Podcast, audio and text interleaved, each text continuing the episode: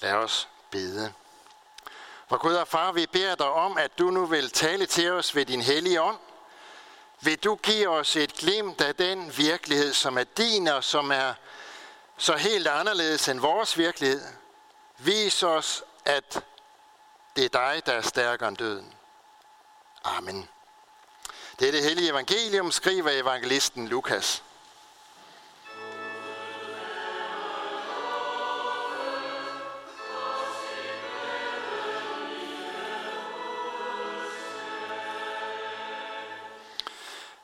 Derefter gik Jesus til en by, som hedder Nain. Og hans disciple og en stor skare gik sammen med ham. Men da han nærmede sig byporten, se, der blev der bort en død ud, som var sin mors eneste søn. Og hun var enke. Og en stor skare fra byen fulgte med hende. Da herren så hende, ynkede han over hende og sagde, græd ikke. Og han gik hen og rørte ved borgen.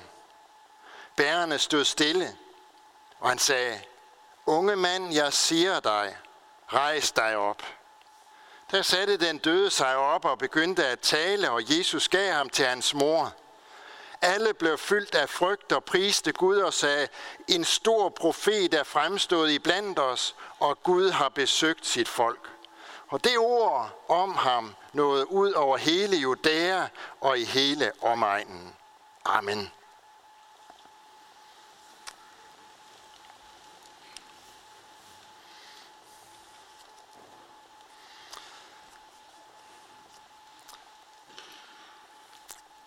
Jeg vil øh, begynde med at komme med en bekendelse. Jeg, øh, jeg har gjort noget, som jeg ikke må. Det er nemlig sådan, at øh, inden jeg blev præst her ved Herning Kirke, der var jeg i 15 år præst i to øh, vestjyske landsovne, og når man er præst på landet, jamen så er det sådan, at så er det altså præsten, som fører kirkebogen. Her ved Herning Kirke, der har vi jo nogle dygtige kordegne, som tager sig af det. Men ud på landet, der er det altså præsten, der gør det. Nu ved jeg ikke, om der kommer noget billede på det. Det kommer der måske senere. Så. Nå, men øh, så er det altså sådan, at så må jeg bekende, at jeg enkelte gange har gjort det forud for en begravelse, at jeg har skrevet den dødes navn og data ind i kirkebogen, inden jeg tog hen i kirken for at holde begravelsen. Og det må man faktisk ikke. Når jeg alligevel har gjort det, så er det jo så var det jo i sikker forvisning om, at når døden har talt, så er der ingen vej tilbage. Jeg havde jo fået en dødsattest, hvor en læge havde skrevet under på, at den døde virkelig var død. Så jeg vågede at gøre det. Men tænk nu om præsten i nejen. Den her dag, som vi hører om i evangeliet, tænk nu om han havde gjort det samme. Så kunne han nu give sig til at, at strege den unge mands navn ud, og ud i anmærkningsrubrikken til højre kunne han så skrive, at øh, han var blevet levende igen, fordi Jesus kom forbi. Det var faktisk det, de oplevede den her dag i egen. Det var noget så fuldstændig sindsoprivende, som de oplevede den her dag. Men sådan går det jo sædvanligvis ikke her hos os. Derfor øh, uh, tog jeg godt skrive dødsfaldet ind i kirkebogen inden begravelsen. Det er ligesom om, vi lever i en helt anden virkelighed. Vi lever i dødens verden. Vi kan ikke komme udenom det. Døden den er en del af vores virkelighed, som vi er nødt til at leve med. Hvis vi er i tvivl, jamen, så kan vi sådan set bare bevæge os udenfor. Straks bliver vi mindet om det. Vi ser blomsterne visne, bladene de falder af træerne, dagene de tager af, mørket det tager til. Alt visner, alt forgår. Hvor vi end vender blikket hen, så bliver vi mindet om det. Og nu skal vi så lidt frem her. Skal jeg se, om jeg kan. Jeg kan ikke styre den. Men hvis du nu tager et par stykker frem, Paul. Nej, det duer ikke så godt. Hvor vi end vinder os hen, så bliver vi mindet om det, om livets korthed og dødens vidshed. Vi begraver vores døde ud på kirkegården, og der er ingen, der stopper os på vejen og gør den døde levende igen. Vi må i vores verden leve med sorgen og savnet. Og lige nu, mens vi sidder her, jamen, så er der mennesker, som græder, fordi de har mistet en mor eller en bror, en søster, en søn eller en datter, en ægtefælle, en pårørende. Hvorfor kom Jesus ikke? Hvorfor kom han ikke tilfældigvis forbi og sagde, græd ikke, og så gjorde den døde levende igen? Hvordan kan det være Guds vilje, at døden skal have så stor magt i vores verden og vold så stor sorg? Det er det heller ikke. Det er ikke Guds vilje. Når døden er en del af vores virkelighed, når vi er nødt til at regne døden med til vores verdensbillede, så skyldes det alene, at vi mennesker gik vores egne veje og gjorde oprør mod Gud. Da de første mennesker øh, på den her jord satte sig op mod Gud og begyndte at synde, der kom døden ind i verden. Og syndens løn, det var, øh, det, det var døden. Siden den tid har døden reddet verden som en mare. For synden er gået i arv til os. Vi er gået i Adam og Evas fodspor. Jamen, hvis det ikke er Guds vilje, hvordan kan han så acceptere, at døden spiller så stor en rolle for os? Og gør så ondt på mennesker? At der hver eneste dag, hver eneste onsdag, kan vi se næsten en hel side i Herning Folkeblad med dødsannoncer. Hvordan kan Gud acceptere, at vi er nødt til at regne med og affinde os med døden? Jamen det gør han heller ikke. Det var derfor, han sendte Jesus til jorden. Det var derfor, han lod ham blive menneske. Det var derfor, han sendte ham som verdens frelser. Det var derfor, han sendte ham ind i syndens og dødens verden. Lige inden syndefaldet i Edens have, der har Gud, eller lige siden øh, syndefaldet i, dødens, i Edens have, der har Gud målbevidst arbejdet frem mod den dag, hvor døden skal forsvinde. Hvor det ikke skal være mere. Det afgørende, det skete påske morgen, da Jesus brød dødens magt og stod op fra de døde. Og det er det, som den her beretning, den også skal minde os om. Jesus kommer til Nain sammen med sine disciple, og vi kan se, hvor Nain ligger henne heroppe på kortet. Nain, det er en lille landsby, som stadigvæk den dag i dag ligger på østskråningen af Morahøjen. Et lille stykke syd for Nazareth, hvor Jesus var vokset op. Ved byporten, der møder Jesus et sørgeligt syn, et ligefølge. På en borger ligger en afdød. Det er en ung mand. Vi ved ikke, hvad han er død af, men død er han. Bag ved borgen går hans grædende mor fuld af sorg og fortvivlelse. Og hvad gør Jesus så? Jamen, han stiller sig i hvert fald ikke op og holder en smuk tale og forklarer dem, øh, hvad der var Guds vilje med det her, og at det ikke var godt at vide, hvad den unge mand han var blevet sparet for osv. Sådan som vi måske i den situation kunne føle os fristet til. Det gør Jesus ikke. Nej, der står derimod, at han ynkedes over hende. Og på dansk, der kommer det egentlig ikke rigtig frem, hvad det er for et meget, meget stærkt udtryk, der er brugt her på grundsproget. Der står faktisk, at, at han blev oprevet. Det er egentlig det, det betyder. Hans hjerte blev simpelthen revet fra hinanden, sådan så det går i stykker over det, han så. Det er så stærkt et udtryk, der er brugt her. Og dermed får vi egentlig understreget, så tydeligt som vi næsten kan, hvordan døden ikke er Guds vilje. Og hvordan det også gør ondt på Jesus at se dødens følger. Han ser på den her mor, som går efter borgen. Hun er, hun er enke. Det vil sige, hun har ikke længere nogen mand. Hun har begravet sin mand. Hun har altså prøvet det at gå efter en borger en gang tidligere. Når hun ikke har nogen mand, så var det hendes søn, der skulle forsørge hende. Nu er han også død. Den eneste, hun havde. Det vil sige, at hendes situation den er fuldstændig uoverskuelig. Hun har ikke længere nogen til at forsørge sig. Hun er henvist til tiggeri, måske prostitution. Det er den her kvinde, som Jesus han ynkes over. Men Jesus han nøjes ikke med at ynkes over hende. Han går hen til hende, og så siger han noget, som ingen anden kan sige. Han siger, græd ikke. I den situation, der plejer vi at sige, det er helt i orden at græde, for det er der ikke andet at gøre. Men Jesus han siger noget andet. Han siger, græd ikke. Og så siger han til den døde, rejs dig op. Og jeg gad egentlig nok vide, hvordan disciplene de har haft det. De disciple, som stod rundt omkring Jesus, da han sagde det her. Jeg forestiller mig altid, at Peter han har krummet alle ti tæer i sandalerne. Fordi sådan taler man til en, der sover. Sådan taler man ikke til en, der er død. Jo, Jesus gør. Og den døde rejser sig op, og Jesus giver ham til hans mor. Sådan får vi fortalt om det, hvordan det gik for sig den her dag i Nein, og det er jo fint nok. Men ærligt talt, hvad hjælper det os at høre det her i 2019?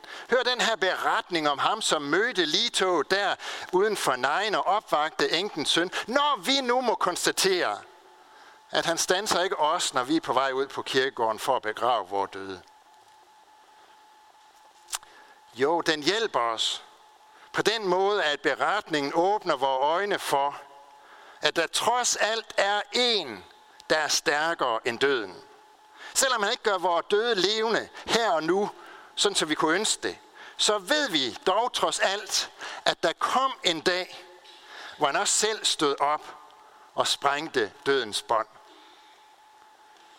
Og han sagde, at det samme skulle ske for enhver, som tror på ham. Om et par uger, så skal jeg på lejr med konfirmanderne. Og det, som vi skal arbejde med igen hele lejren, det er det her, om Jesus han virkelig stod op fra de døde. Og jeg har været på lejr med konfirmanderne før, hvor vi har arbejdet med, med, med det, med sandsynligheden for, at Jesus virkelig stod op fra de døde. Og der fandt vi ud af, at det hele, det falder fra hinanden, hvis han ikke stod op. Alt det, der har med kristen tro og kristendom at gøre, falder fra hinanden. Og det viser sig, at det er løgnes og opspind og ingenting, hvis ikke Jesus påskemorgen opstod fra de døde. For så er der ingen hold i det. Og derfor er det vigtigt, at vi også holder fast i det her. Og tror på, at han virkelig stod op fra de døde, sådan som der fortalte fortalt om det. Og at, han, at det virkelig var ham, der brød dødens magt. Det er også derfor, vi holder gudstjeneste i dag og alle andre søndage hejser flaget herude foran kirken, fordi det i dag er ugedagen for Jesu opstandelse. Vi bekender stadig hver eneste søndag, sådan som vi også har gjort det i dag, at vi tror på hans opstandelse, og bekender, at vi tror på kødets opstandelse. Det vil sige, at vi tror på, at vi også en dag skal opstå med kød og blod. Derfor døber vi vores børn mærker dem med korsets tegn, sådan som Vigo og Lea i dag er blevet døbt, for at de også skal få del i hans opstandelse, sådan som Vigo og Lea fik det hernede ved døbefonden lige for lidt siden. Alting i den kristne tro afhænger af, at Jesus virkelig har den her kraft, at han er stærkere end døden. Men hvis det skal gavne os, hvis det skal få nogen betydning for os, så må vi få øjnene op for, at han har den her kraft. Og det var det, de fik den dag i Nain. De fik øjnene op for, hvem Jesus er. Og da skarne så, hvad der skete, så priste de Gud og sagde, en stor profet er opstået i blandt os, og Gud har besøgt sit folk. Og må ikke de der har tænkt på noget, som øh, som skete der på egen tid, som er sket der på egen tidligere. Fordi øh, lige over på den anden side af Morehøjen, på vestskroningen, øh, altså Nejen ligger på, på østskråningen. Nu finder jeg lige kortet her igen. Nejen ligger altså på, på østskråningen af, af den der Morehøj. Og over på den anden side, på vestskråningen, der ligger der en lille by, der hedder Shunem. Og der havde profeten Elisa, 800 år tidligere, vagt en stor dreng, der pludselig fik ondt i hovedet og døde i sin mors skød. Han havde vagt ham til liv igen. Mindet om den begivenhed levede stadig blandt folk, der boede der på Morhøjens skråninger. En stor profet er fremstået i blandt os, og Gud har besøgt sit folk, sagde folk der i egen. Nu var det altså ikke blot en stor profet. Nu var det Gud selv. Det var det, som de fik øjnene op for den dag. Og det er det, som vi også skal højne øjnene op for. Når vi står over for døden, så hjælper vores egen magt ingenting. Der er ingen af os, der, er ingen af os, der kan overvinde døden. Der er ingen af os, der af os selv kan få evigt liv. Vi kan tro på reinkarnation, naturlæger, healer, guruer og hvad mennesker ellers kan finde på at, at tro på. Men mennesker, der sætter deres lid til den slags, når det handler om evigt liv, vil en dag blive slemt skuffet. For der er kun én, som er herre over døden. Og der er kun én tro, der giver evigt liv. Og det er troen på, at Jesus Kristus er trådt i synderes sted. Og har lidt døden for os. Og har overvundet døden. Og derfor skænker evigt liv til enhver, som tror på ham. Jeg vil slutte med en lille fortælling om, hvorfor Jesus ikke kun ynkes over enken i Nain og giver hendes søn livet igen, men at han også hjælper alle syndere, som tror på hans sejr over døden. I Østrig, der er det sådan, at kejserne har deres gravkammer i domkirken i Wien, ligesom de kongelige her i Danmark gravsættes i Roskilde Domkirke, eller i hvert fald i kapellet der, gravkammeret ved Roskilde Domkirke. Men øh, når den østriske kejser var død og skulle bæres ind i gravkammeret, så havde man en skik, som er meget sigende. Når kisten efter gudstjenesten i domkirken blev ført ned til gravkammeret, så stansede litoget nemlig der. Og øh, så var der en ceremonimester, som bankede på døren ind til gravkammeret. Og indefra, så blev der spurgt, hvem er det, der ønsker at komme ind her? Og så svarede ceremonimesteren, det er hans kejserlige og kongelige majestæt, kejser af Østrig, konge af Ungarn osv.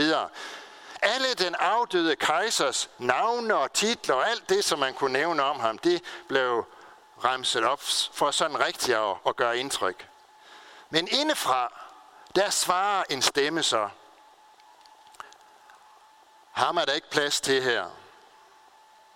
Så bliver der igen banket på døren. Og indefra øh, bliver det så igen spurgt, hvem er det, der ønsker at komme ind her? Men den her gang, så svarer ceremonimesteren så, det er en stakkels sønder, som beder om noget og gerne vil ind. Og straks bliver døren åbnet og gravkammeret for, for gravkammeret. Sådan er det også, når det bliver, der bliver åbent for os ind til Guds rige. Vi har alle, om vi så er konger eller tiggere, så har vi kun ét at sige, når vi står uden for porten til de levendes land, nemlig, vi er syndere, som beder om noget. Og så springer døren straks op for os, fordi Jesus døde for syndere og brød dødens magt. Hans opstandelse gælder for os. Sådan så vi ikke kun skal høre om hans opvækkelse af enkens søn fra nejen, som noget fortidigt. Vi skal høre det som vores fremtid. At Jesus er den, som giver os nyt liv og kalder os ind i Guds rige og åbner døren for os. Amen.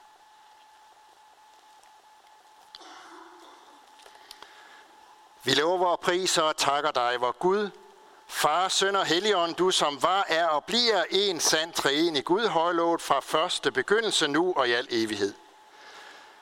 Vi takker dig for dit ord til os, for din kirke på jorden, og vi beder for din menighed her ved Herning Kirke. Lad ordet bære frugt, bevare os i troen på dig, forny os i håbet om dit komme. Vi beder for alle, som har et ansvar inden for vores kirke, for menighedsråd, provst og biskop. Led dem og os alle, så vi handler i troskab mod dit ord og vores kirkes bekendelse. Vi beder og kalder den, du der tro tjener og forkynder dit ord. Vi beder for alle, der går med dit ord, både her hjemme og i det fremmede. Styrk du dem, hold din hånd over dem, lad deres gerning bære frugt. Vi beder for børnene, som døbes, at de må blive opladt i den kristne tro. I dag beder vi for Vigo og Lea, at de må vokse i tro på dig. Vi beder for konfirmanderne, at de må få lov til at se dig, så de aldrig glemmer det. Kald vores børn og unge ind på troens vej, og beskærm dem mod alle ødelæggende kræfter. Vi beder for alt sandt folkeligt og kirkeligt arbejde. Vi beder for det kirkelige børnearbejde. Udrust du lederne og velsign du det. Vi beder for vores hjem og vores kære, velsign både ægte folk og enlige til at leve efter din vilje og gode ordning. Vi beder for alle, der er sat til at styre vores land. Vores dronning, hele hendes hus, for regering og folketing, for alle, der er betroet et ansvar i stat, region og kommune. Led dem, så de forvalter deres ansvar ret. Men er hos de danske soldater, som er udsendt, og alle, som gør tjeneste for fred og retfærdighed i verden. Hjælp og styrk dem i deres gerning, og vær nær hos deres kære, som må bære bekymringens byrde. Vi takker dig for livet, og vi beder dig, lær os at værne om det fra de ufødte børn til de gamle og døende. Vær nær hos dem, der har mistet en af deres kære. Mind dem om det evige livs håb. Og vi takker dig for alt, hvad du har givet os gennem de mennesker, som vi selv har mistet. Vi beder os om, at du vil være nær hos alle, som er ensomme, med de syge, de som er i fængsel, de som ikke har noget sted at være. Lær os at kende vort ansvar for dem, der lider nød. Alle disse bønder overgiver til dig, Herre. Og så takker vi dig, fordi vi ved, at du allerede har hørt vores bøn. Amen.